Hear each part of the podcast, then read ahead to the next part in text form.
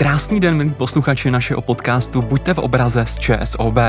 Taky si říkáte, že ten rok 2023, ať jsme zatím jen v polovině, pokračuje v dynamice a ve velkých ekonomických změnách, které jsme zaznamenali i v loňském roce. Stále řešíme téma inflace i ceny energií a říkáme si, jaký bude ten další vývoj. Ze svého pohledu vnímám aktuálně pozitivně hlavně ty velké cenové tabule u benzínových pump, kde cena pohoných hmot není tak vysoká, jako tomu bylo třeba v loňském roce. Pojďme se dnes podívat na to, jaká je ta aktuální situace a jaký nás pravděpodobně čeká vývoj minimálně do konce tohoto roku. Mám tu hned několik makroekonomických expertů za skupinu ČSOB, kteří nám situaci zhodnotí. Vítám zde Martina Kupku, hlavního ekonoma ČSOB. Ahoj Martine. Ahoj. Jana Bureše, hlavního ekonoma Patria Finance. Ahoj Honzo. Ahoj Patriku. A také Dominika Rusenka, makroekonomického analytika ČSOB. Dominiku, vítej. Ahoj Patriku. Když jsme se tu setkali na konci roku, byly hlavními ekonomickými tématy invaze Ruska na Ukrajině, s ní spojené turbulentní ceny energií, výrazný nárůst spotřebitelských cen, se kterým šel ruku v ruce pokles reálných mest. To byly hlavní faktory, které ovlivňovaly ekonomické ukazatele v loňském roce. Jak moc s námi zůstaly i v tomto roce? Tak já bych možná eh, začal. Já si myslím, že eh, pocit, který asi všichni sdílíme, že oproti situaci eh, v prvním pololetí, zejména toho loňského roku, ale potom díky inflačnímu nárůstu i přes léto, tak ve srovnání s tím obdobím jsme pocítili úlevu. Myslím si, že jak si také již zmiňoval, když se podíváme nejenom na ceny benzínu, ale i na vývoj inflace, tak e, jsme vystřídali pohyb nahoru e, obratem a ceny, ne, že by nám nějak klesaly, ale inflace se nám evidentně zpomaluje. Konflikt na Ukrajině nezmizel, bohužel, přešel ale z takové té fáze šokové do fáze, která není některá příjemná, ale přeci jenom ehm, ten první strach eh, pominul a trochu jsme si na to zvykli. Eh, co se děje, eh, což neznamená, že by problémy eh, vymizely do budoucna. Já se k tomu ještě krátce vrátím. No a pokud se týká reálných mest, tak letošním roce samozřejmě ještě musíme bohužel počítat s propadem reálných mest, ale už v tom příštím roce by se situace mohla, mohla obrátit také k lepšímu. Mohli bychom se vrátit k růstu reálných mest. Ehm, takže ano, došlo k nepochybně k určitému sklidnění, k určitému eh, zlepšení, eh, k tomu, že hrubý domácí produkt nebude klesat, jak jsme se báli, jak jsme v posledních kvartálech loňského roku mezikvartálně i viděli. Eh, ale myslím si, že možná po tom probuzení se z nejhoršího snu jsme si uvědomili, že toho ještě musíme spoustu odpracovat ať už se to týká zejména veřejných rozpočtů, kde eh, jsme konfrontováni eh, s problémy, týká se to eh, potřeby zajistit bezpečnost nejenom v oblasti tedy obrany, ale i třeba lékovou bezpečnost, potravinovou bezpečnost a tak dále. Takže myslím si, že nemáme zdaleka vyhráno. I ten ukrajinsko-ruský konflikt může ještě eskalovat nepříjemně ale e, určitě, určitě si myslím, že můžeme do toho roku letošního hledět optimističtěji, než jsme e, hleděli před rokem. Já Martina možná jenom doplním, je to, je to tak, tady podle mě je hodně důležité si uvědomit, že ty poslední dva roky byly hodně turbulentní, zatížené poměrně velkou nejistotou a my vlastně vidíme, že v té ekonomice se zaraz odehrává celá řada příběhů a jeden z nich je bezesporu teď o odeznívání nějaké výraznější inflační vlny, ehm, která dopadla do reálných příjmů domácností, způsobila poměrně hodně dlouhou spotřebitelskou recesi. Když se bavíme o Česku, tak vlastně šest kvartálů v řadě šly dolů spotřebitelské výdaje.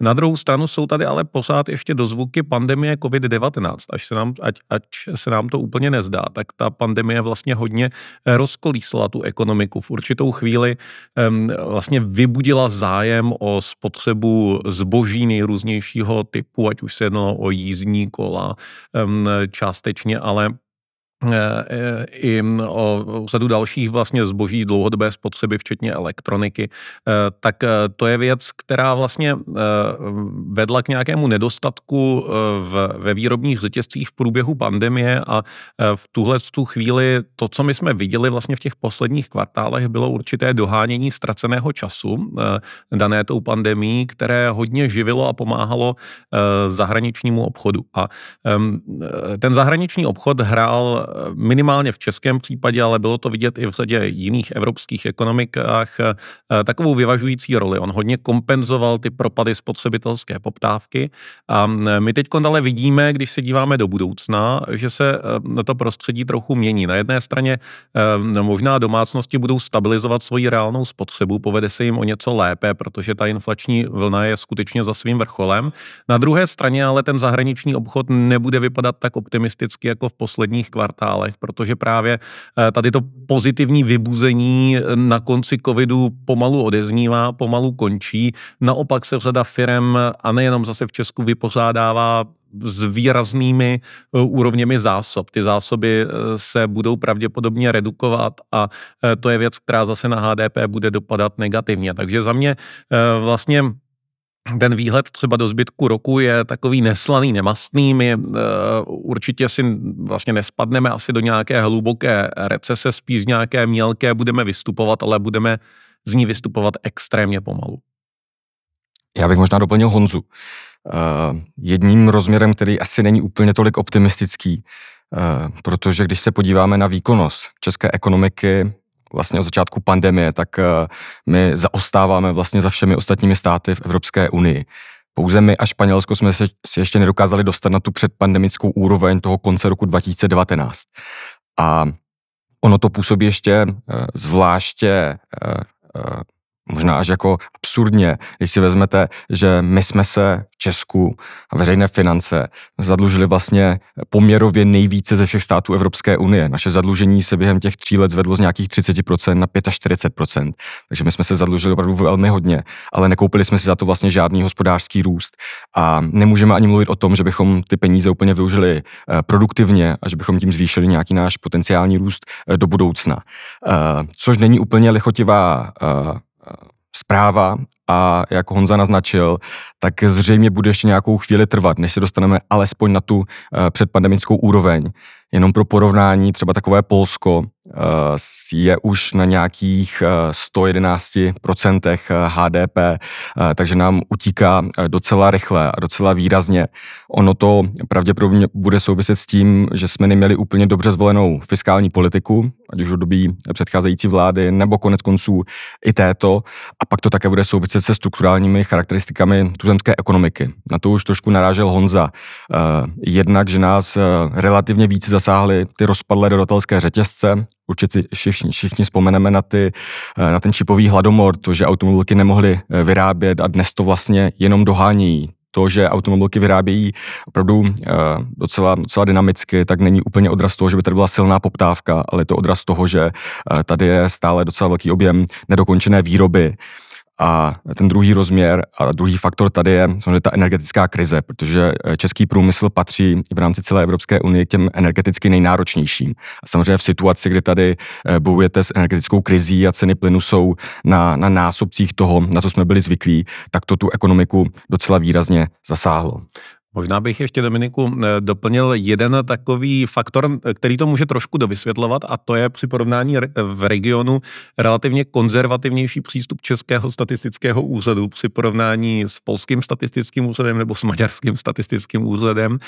Um, a to může hrát svoji roli zvlášť v těle těch eh, vlastně bouzlivých eh, date, časech, kdy um, vlastně ty statistiky se dávají dohromady daleko složitěji. Konkrétně uvedu to na příkladu, dokážeme třeba relativně hodně přesně změřit, jaké jsou nominální maloobchodní tržby v obchodech, eh, kolik lidé nominálně utrácejí, tam nám vlastně ty objemy neustále narůstaly, ale um, potom ten odhad uh, toho, jak se vyvíjí ty reálné, uh, reálné výdaje, do značné míry záleží na tom, jak odhadnete cenový vývoj u těch jednotlivých eh, položek. A je relativně eh, dobře známo, že Český statistický úřad patří k těm konzervativnějším, který radši odhaduje o něco vyšší inflaci a nižší eh, hospodářský růst. A to přece jenom v dobách, kdy ta rozkolísanost inflace byla extrémní, mohlo sehrávat svoji roli.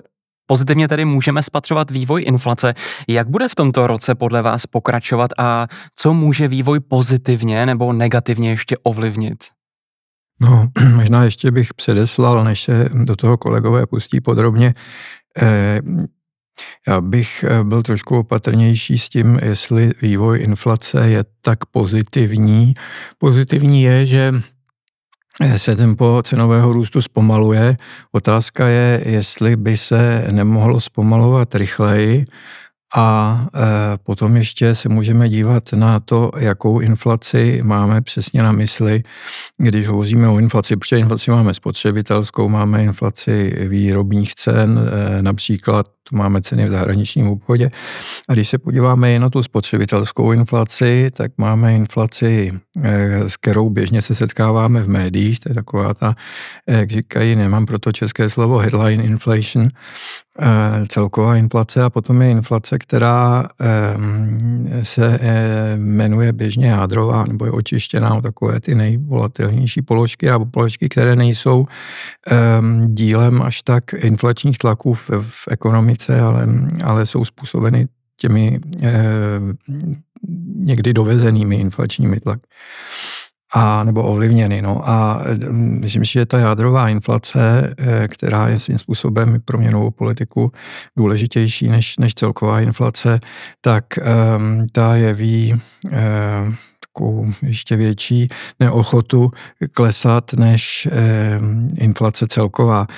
Takže já si myslím, že je dobře, že se nám inflace eh, snižuje, ale a určitě no to bude teď prostor tomu věnovat více. Mohla by se, mohla by se eh, snižovat rychleji a jádrová inflace by mohla klesat rychleji, než klesá. Já možná zvolna zase na Martina navážu, tak um, ono v tuhle tu chvíli vlastně pozitivní je, že eh, jak ta celková inflace, tak ta jádrová vlastně jdou dolů. Dokonce v tuhle tu chvíli možná ta jádrová o něco ještě rychleji, ale um, to, co je důležité, je, že pořád není dostatečně vlastně nízko ta dynamika na, na té mezi, uh, meziroční úrovni a když se na to díváme vlastně na meziměsíční změny té dynamiky, tak uh, při pohledu do budoucna eh, je poměrně jasně vidět, že na začátku příštího roku pravděpodobně ta celková inflace v Česku hodně prudce spadne někam do těch nižších jednociferných pater 2 až 3% ale bude to právě v důsledku zejména eh, cen energií a cen potravin. To znamená mm, ne v důsledku té jádrové inflace, protože když se díváme na jádrovou inflaci, zejména na služby, jako pohostinství, hotelierství, rekreace, kultura, tak tam vlastně kontinuálně dochází sice k mírnějšímu nárůstu cen, než například docházelo eh, v případě energií a potravin v těch vlastně nejvyhrocenějších dobách, ale vlastně tam není vidět nějaké výraznější odeznívání těch meziměsíčních nárůstů inflace a proto eh, tady souhlasím s tím, co Martin říkal, ta setrvačnost tady bude výraznější a bude to eh, výraznější vlastně blok, nějaký mantinel, který bude zabraňovat České národní bance výrazně uvolňovat měnové podmínky podmínky. Ještě jenom dovětek k tomu eh, technický. Eh, předtím jsme hovořili o té fiskální situaci, která u nás eh, není úplně ideální, eh, byť není tragická, tak eh, jenom pokud jde o ten inflační vývoj, který jsme teď právě se pokusili nějak schrnout a jádrovou inflaci, celkovou inflaci, tak to není úplně specifikum České republiky. My ten podobný vývoj můžeme eh, sledovat i ve Spojených státech, můžeme ho sledovat i v eurozóně. Je pravda, že tam ta inflace nedosáhla takových výšek jako ve střední východní Evropě, ale to, že jádrová inflace je Eh, vnímaná jako něco, co centrální bankám brání v tom, aby eh, snižovaly sazby, naopak tam je ještě zvyšují v současné době, tak to je něco, co eh, platí i, i, i na jiných trzích, než je, než je Česká republika. Já bych možná doplnil kuky v tom, v těch rizicích, které my ještě pořád vidíme, co se týče inflace. Protože když se podíváte do historie, jak vidíte, že ten ústup inflace, zvláště z takhle vysokých úrovní, nebývá úplně jednoduchý.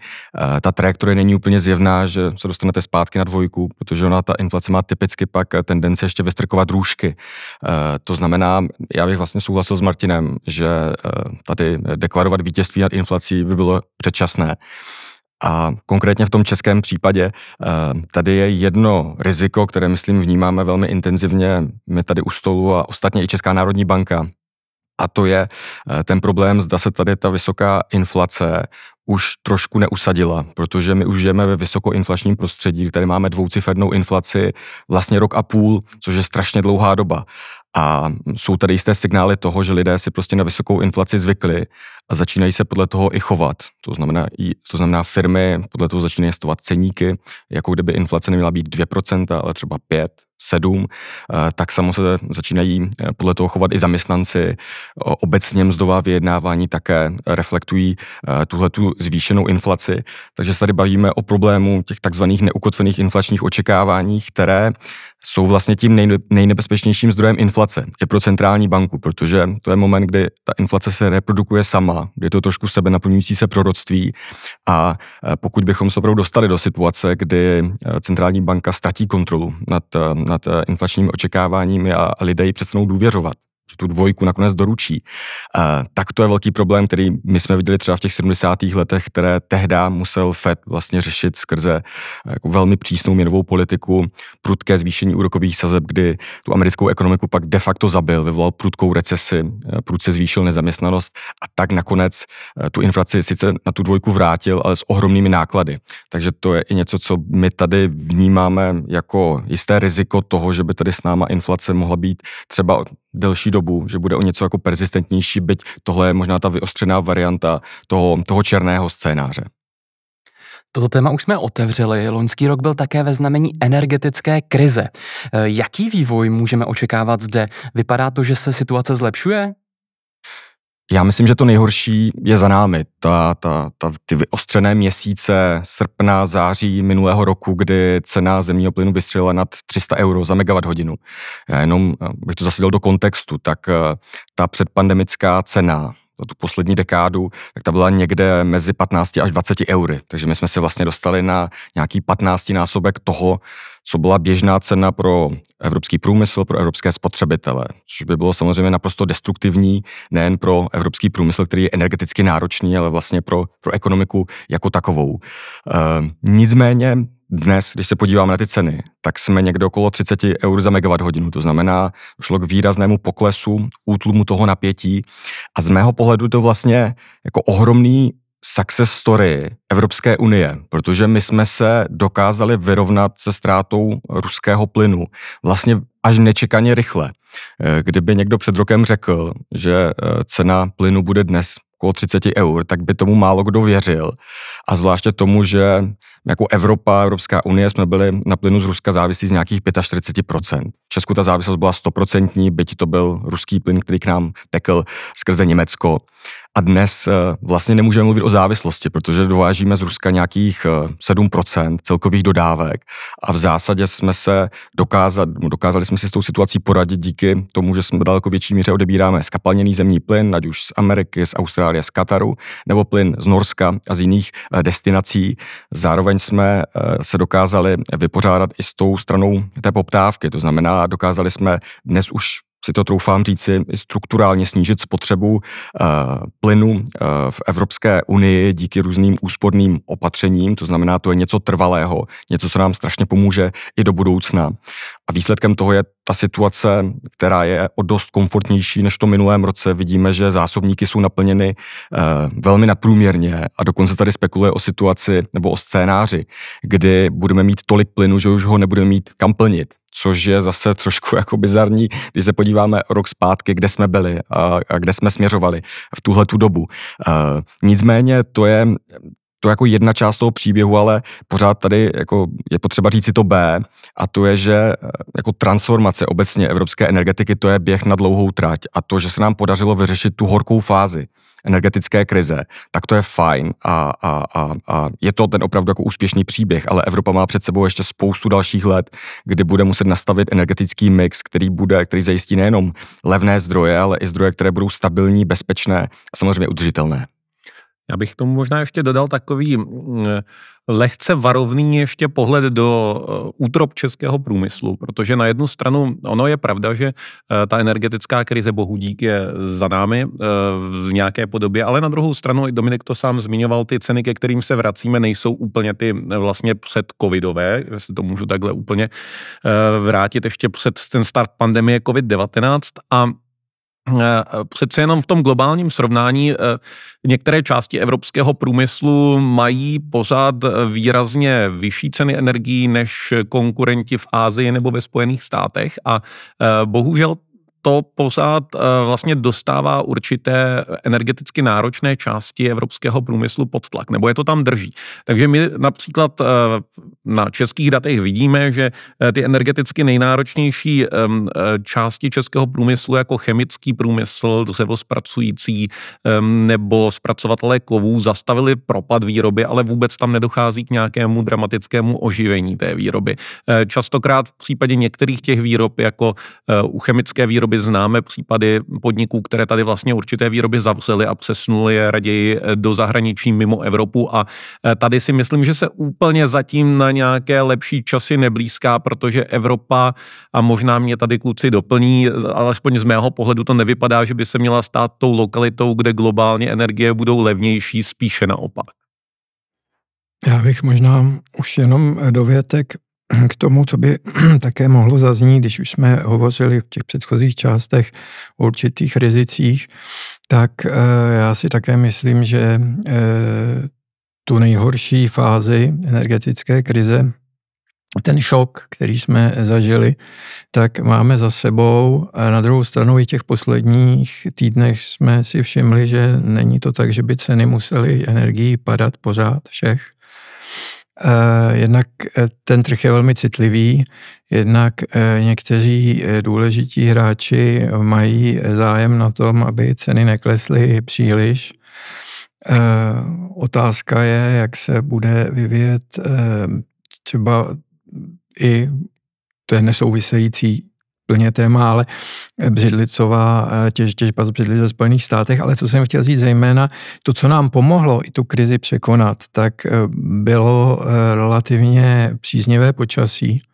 Zima nebyla krutá a je pravda, že samotné zásobníky jsou fajn, že je máme plné, ale, ale jenom z těch zásobníků pokud by přišla nějaká tvrdá zima, tak, tak tu naši poptávku nepokryjeme. Potřebujeme mít eh, ještě zdroje, které budou plynule nás zásobovat. Eh, takže to je jedna věc. Druhá věc, která nám pomohla, je, že eh, čínská ekonomika nejede na plný výkon. A pokud by eh, došlo k tomu, že by výkon čínské ekonomiky akceleroval a poptávka po energiích z té oblasti azijské narostla, tak to samozřejmě také přispěje k tomu, že eh, ceny eh, by šly nahoru. Um, myslím si, že je to něco, co jenom zvýraznilo uh, určitou nedodělanou práci v strategickém přebudovávání energetického mixu v Evropě, které nastolila potřeba nějak řešit klimatické problémy a ta ukrajinsko-ruská ehm, krize nás eh, jak si dostal, dostala pod tlak a ehm, zkrátila trošku i ten horizont, který, který, který máme. Ale je to něco, co budeme řešit řadu let a je to spojeno se spoustou dalších eh, témat, na které by padly tři další podcasty. Takže. Z aktuálního průzkumu ČSOB Index očekávání firem vyplývá, že nálada českých firm a podnikatelů se vrací do období před příchodem pandemie. Optimismus podporují sílící poptávka zákazníků a zmírnění rizik spojených s cenami energií a vývojem ekonomiky. Je oblast firm a podniků opravdu zalitá sluncem, nebo zde vidíte možná rizika, která může makroekonomický vývoj ještě letos přinést? Tak já myslím, že ze všeho toho předchozího, co už jsme říkali eh, o zalití sluncem, bych asi nehovořil, že se eh, temnoty trochu projasňují a eh, objevilo se světlo mezi stromy v temném lese, tak to si myslím, že je pravda. Myslím si, že to podniky velmi citlivě a přesně vnímají. Um, takže možná spíš než o tom eh, optimismu a o těch rizicích, já bych chtěl eh, znovu tak složit hold těm eh, firmním manažerům, že, že dokáží tu situaci takhle, takhle dobře vnímat. Já tam možná vidím um, takový zase moment uh, řekněme, rozdílných indikátorů z různých průzkumů. A to, to, co si Patriku zmiňoval, je vlastně náš průzkum, který je dělaný na segmentu malých a středních firm, kde skutečně k nějakému vylepšení eh, došlo. My, když se díváme na ty ostatní průzkumy ze statistického úřadu nebo index nákupních manažerů eh, od společnosti Market, tak eh, tam ty průzkumy poslední nevycházejí takhle optimisticky, zvlášť když se díváme na průmysl. A tam je podle mě docela velký rozdíl, který je patrný i v Evropě mezi mezi tím, jak se daří průmyslu a jak se daří službám.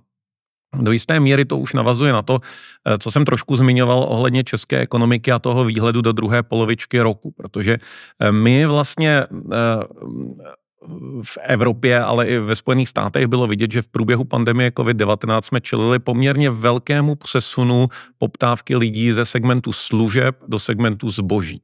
Eh, v tuhle chvíli se zdá, že se bude trošku eh, ta situace zase normalizovat a budeme se vracet na zpátek a je to dané jednak tím, že lidé se řadou zboží předzásobili a současně také tím, že inflace zboží byla daleko výraznější do téhle chvíle než inflace služeb, to znamená tam vlastně um, řada řada lidí narazí na trošku jakoby vyš, vyšší ceny a e, z tohohle z toho pohledu vlastně ty vyhlídky čistě pro průmysl, ať se díváme na Česko nebo na Evropu, třeba pro tu druhou polovičku roku, e, nejsou tak uh, pozitivní a zvlášť to není tak pozitivní, když se díváme na ty větší podniky mimo sektor automotiv. Ten je hodně specifický, automotiv si jede ještě podle vlastních kolejí, ale mimo sektor automotiv, ty větší podniky, tam je znát poměrně velká opatrnost. U těch menších podniků, což ostatně dokládá i trochu eh, ten průzkum náš, co si eh, děláme eh, v rámci ČSOB, tak si myslím, že ta situace je o něco lepší. A je to dané tím, že vlastně to, co táhne trošku dolů ten sentiment, jsou převážně zahraniční objednávky. Ty domácí objednávky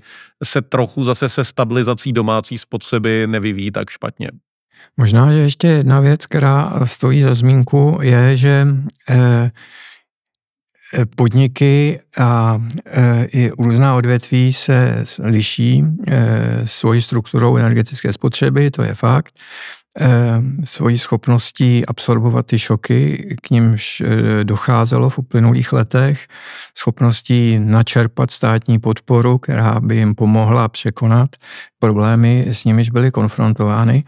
Ale myslím si, že podstatné je také, eh, co se bude dít v budoucnu. A to, co se bude dít v budoucnu, je pravděpodobně urychlení jakýchsi strukturálních změn, kde tou inspirací nejsou jenom energetické eh, problémy, které jsme, které jsme zažili, nebo které tady s námi budou díky klimatické změně, ale eh, je to i nástup nových technologií, a to, co už také zaznělo a co se projeví nepochybně i v Evropě, a je to na jedné straně hrozba, a na druhé straně příležitost, a to je transformace těch globálních dodavatelských řetězců, které mají tendenci se zkracovat eh, z dobrých důvodů, protože eh, jedním eh, z těch poučení, které si určitě firmy vzaly, je, že ty dodávky a dodávky na čas a e, prostě jsou e, určitě, nebo byly, to prostředí, k ním docházelo, byly fajn z hlediska minimalizace nákladů, ale mají v sobě riziko toho, že může dojít, ať už z důvodu pandemie nebo z důvodu válečného konfliktu k jejich narušení a to pak znamená velký problém pro firmu.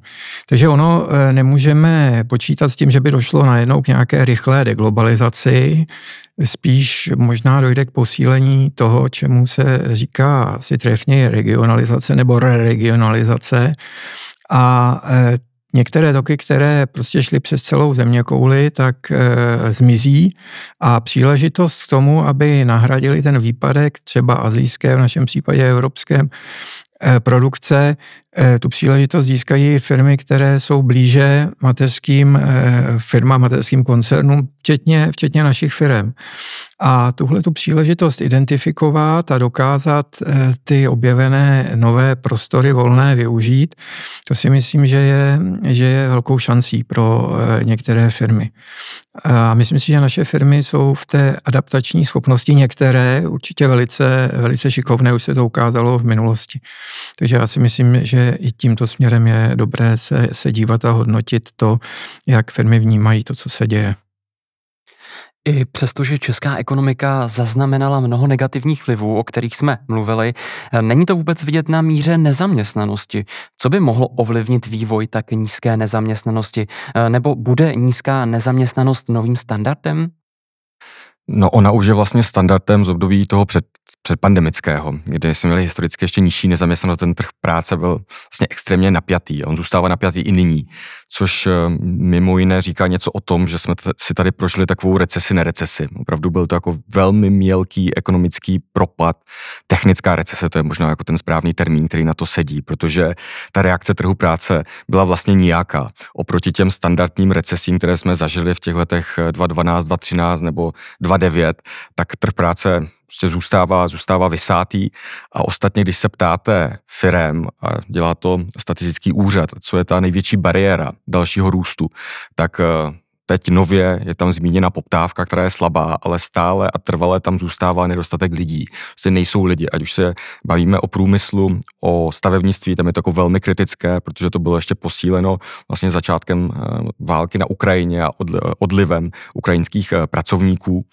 A tady Samozřejmě jeden úhel pohledu je ten, že my jsme premiantem v Evropské unii, máme nejnižší míru nezaměstnanosti a je to něco, čím se jako dlouhodobě chlubíme, ale možná ten, ten opačný pohled, který jako už méně uh, optimistický nebo příjemný je ten, že my už máme možná až příliš nízkou míru nezaměstnanosti a vidíme, že už eh, nás to brzdí v tom o něco svěžnějším růstu, v tom, abychom mohli růst tempem, řekněme, někde nad třemi procenty, což je to tempo, které asi bychom rádi viděli, abychom mohli tu konvergenci směrem k západní Evropě zase nastartovat, protože my už jsme před začátkem pandemie viděli, že ekonomika se zadýchávala, když jsme rostli někde okolo 2%, kdy to generovalo jako dodatečné inflační tlaky, eh, primárně skrze trh práce, kdy mzdy rostly eh, vlastně výrazně rychleji než to, co je, řekněme, nějaký dlouhodobý udržitelný uh, normál. A už tehdy Česká národní banka vlastně musela zvedat úrokové sazby.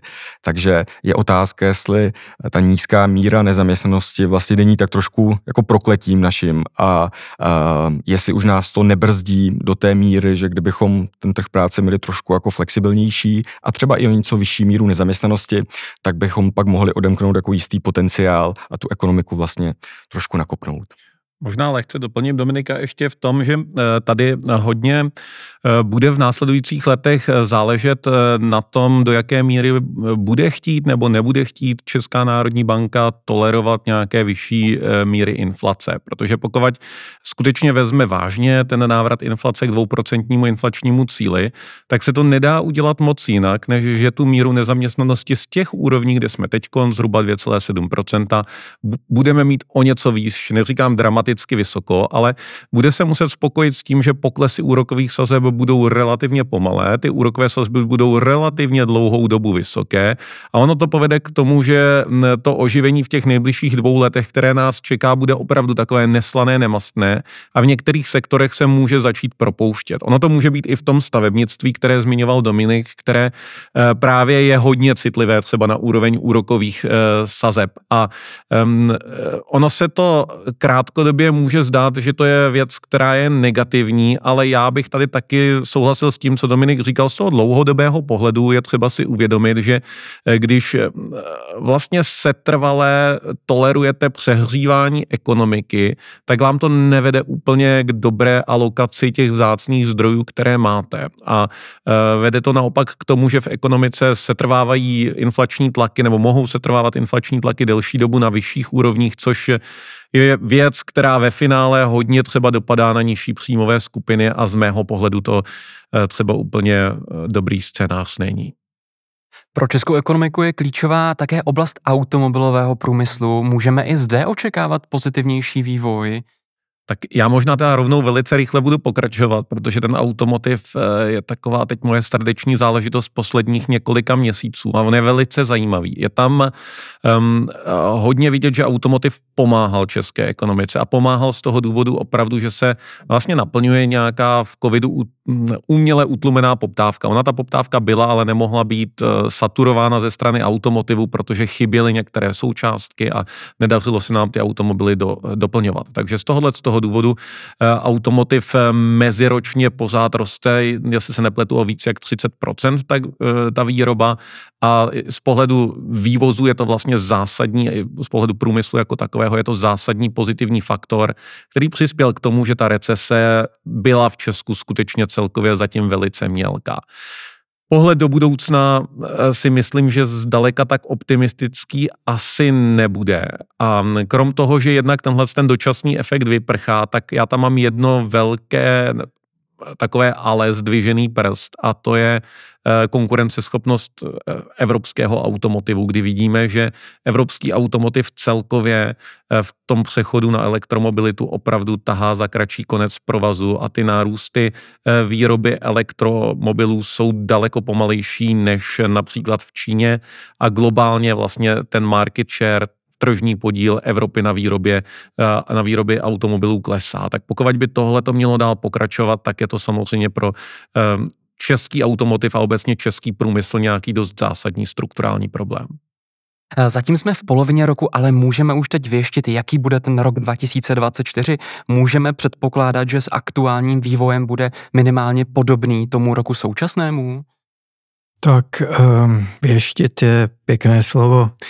Uh, predikovat můžeme eh. Eh, pravda je, že už také jsme zmiňovali několikrát rizik, které tady s námi stále ještě jsou a nejsou eh, zanedbatelná, je eh, spousta. Eh, ale pokud budeme se držet tedy eh, toho, že nedojde k nějakému dramatickému zlomu, k výskytu nějaké nové pandemie nebo k nekontrolovatelné eskalaci eh, rusko-ukrajinského konfliktu, tak se domníváme, že rok 2024 by mohl být pokud se budeme dívat na ty hlavní makroekonomické parametry, eh, ještě o něco lepší, než předpokládáme, že eh, bude rok eh, letošní.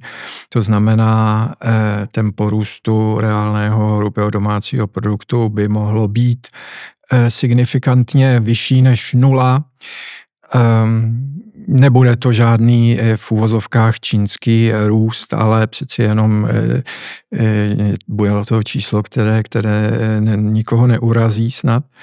Pokud jde o inflaci, tak bychom se mohli v průměru přiblížit inflačnímu cíli České národní banky ze zhora, tedy podotýkám, ne ho dosáhnout podle našeho odhadu, ale, ale přece jenom dostat se pod 5%, to je asi velmi realistická ambice.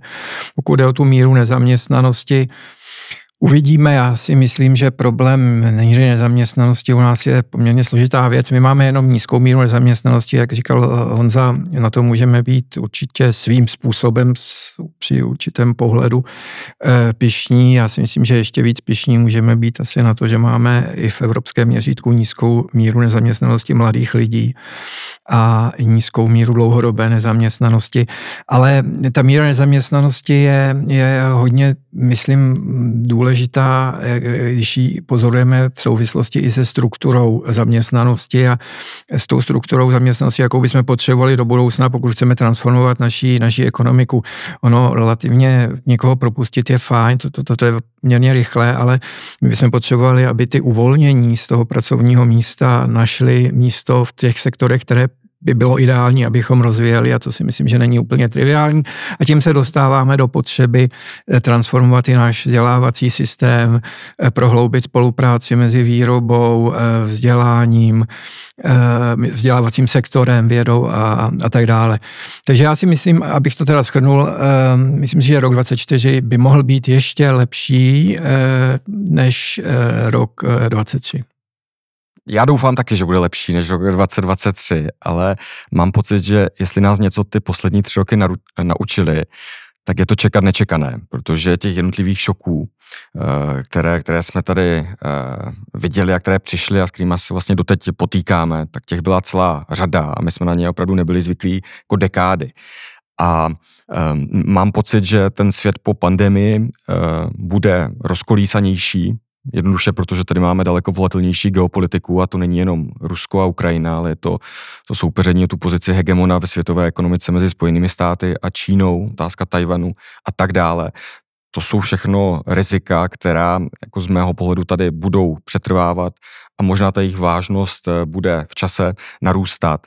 A zároveň tady máme některé trendy, které pandemie a ten následný vývoj posílil. Martin o jednom mluvil. To je ta tendence deglobalizační, která tady je. Eh, máme tady problém globálně s demografií, která se taky docela výrazně zhoršuje a pak tady máme to jedno obrovské téma dekarbonizační, to ten přechod uhlíkové neutralitě a my popravdě řečeno vlastně zatím netušíme, jak se to všechno odehraje a jaké budou ty jednotlivé dopady.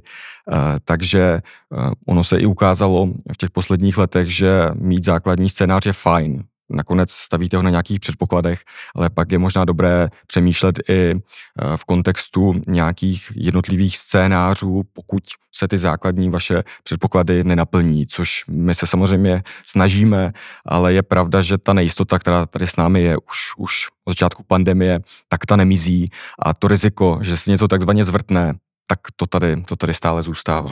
Možná, jestli můžu, ještě bych přidal jednu eh, věc, o které jsme nemluvili a mi připadá v tuhle chvíli docela dobré ji zmínit. Je to také riziko, eh, ale my ta rizika nějak hodně vnímáme jako rizika zvnějšku. A myslím si, že my máme docela, a nejsme s tom sami, riziko i uvnitř. A to, že eh, naše veřejnost ty všechny možné změny, které přicházejí a, a šoky, které musíme zvládat, nedokáže zvládnout tak lehce a tak snadno, aby nedošlo ke změnám e, výrazným třeba i v politických preferencích a e, ne, došlo k posílení, tak jak to pozorujeme i v některých jiných zemích, těch radikálních eh, politických proudů, které by se potom mohlo projevit samozřejmě ve volbách a mohlo by eh, v nepříznivém případě vést třeba až k nějaké dezintegraci eh, Evropské unie. My už teď vidíme, že eh, i to, co se stalo doteďka, eh, má za následek určitou polarizaci. Uvnitř Evropské unie jsou některé země, které byly negativně ovlivněny více, některé byly méně, některé jsou ochotnější, některé méně ochotné se angažovat v určitých směrech než jiné a myslím si, že to je něco, co tak rychle nezmizí a uvidíme, jak se ten vývoj v této oblasti bude ubírat dál v Evropě a i u nás. Tak já možná eh, na závěr, oni kluci už toho poměrně hodně řekli eh, směrem k tomu roku 2024. Eh, já souhlasím s tím celkovým výhledem, že tam vlastně uvidíme v řadě věcí nějaký možná ještě lehce pozitivní vývoj ohledně HDP, určitě o něco rychlejší růst, o něco nižší inflace, na druhou stranu o něco vyšší míra nezaměstnanosti, takže nebude všechno takzvaně jenom lepší z pohledu řekněme, běžných občanů. Z hlediska těch velkých výzev, já možná bych lehce navázal na Dominika v takovém obecnějším pohledu na to, co si myslím, že se děje. Tady určitě ta deglobalizace, jedna věc, dekarbonizace a bezpečnostní hrozby, to jsou věci, které kontinuálně si myslím, že Možná budou působit o něco slaběji v roce 2024, ale ten tlak na tu nabídku z pohledu ekonoma, na ty produkční řetězce tady vytrvá nějakým způsobem. A to znamená něco, co se nazývá stagflační šoky, něco, co vlastně kombinovaně nás dělá chudší a tlačí na vyšší inflaci a co jsme naposledy v této intenzitě viděli v 70. letech minulého století, tak úplně neodezní. A uh, tím, že to úplně neodezní a budeme, uh, bude, bude s tím se muset ta globální ekonomika popasovat, tak se dostávám k tomu, co zmiňoval Martin a to uh, si myslím, že bude extrémně důležité, aby jak podnikový sektor, ale tak i vlastně instituce v daných zemích státní byly připravené na to, že bude docházet k poměrně velkým strukturálním změnám ve výrobě a Tady my rozhodně máme nějaké silné stránky, nějaké slabé stránky, ale je třeba se připravit na to, že řada um, věcí se bude měnit ve způsobu, jak se budou věci vyrábět a nabízet lidem. Nejsou to jenom všechno hrozby, jsou tady určitě i technologické příležitosti, to jsme moc nezmiňovali, ale celé dění teď kolem umělé inteligence samozřejmě nabízí i nějakou pozitivní volbu, jak věci dělat efektivněji a jak ve finále nějaké služby nebo zboží klientům nabízet levněji. Nacházíme se v letní sezóně. Jak tráví léto ekonomové a analytici? Tak mám začít já zase. Kluci, kluci se tomu, k tomu moc nemají, tak mi Patriku prozradím, že to děláme tohle natáčení v den, kdy je to extrémní teplo venku, takže mě napadá jenom zajít k vodě, dát si e, nějaký studený nápoj a v klidu otevřít knihu. To by byla asi moje ideální, e, ideální představa stráveného léta. Já pojedu Patriku poprvé v životě ve svých 31 letech na vodu. Pojedeme na Sázavu a strašně se na to těším.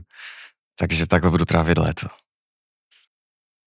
Tak my se chystáme jet eh, také k vodě, eh, takové té velké slané, eh, v Evropě nikam eh, moc daleko. Eh, to je asi tak jeden týden a potom bychom eh, rádi jeli na hory, aby jsme se teda ochladili v tom srpnu. Eh, jako starší již nemusíme úplně ve 40 stupních se smažit u vody.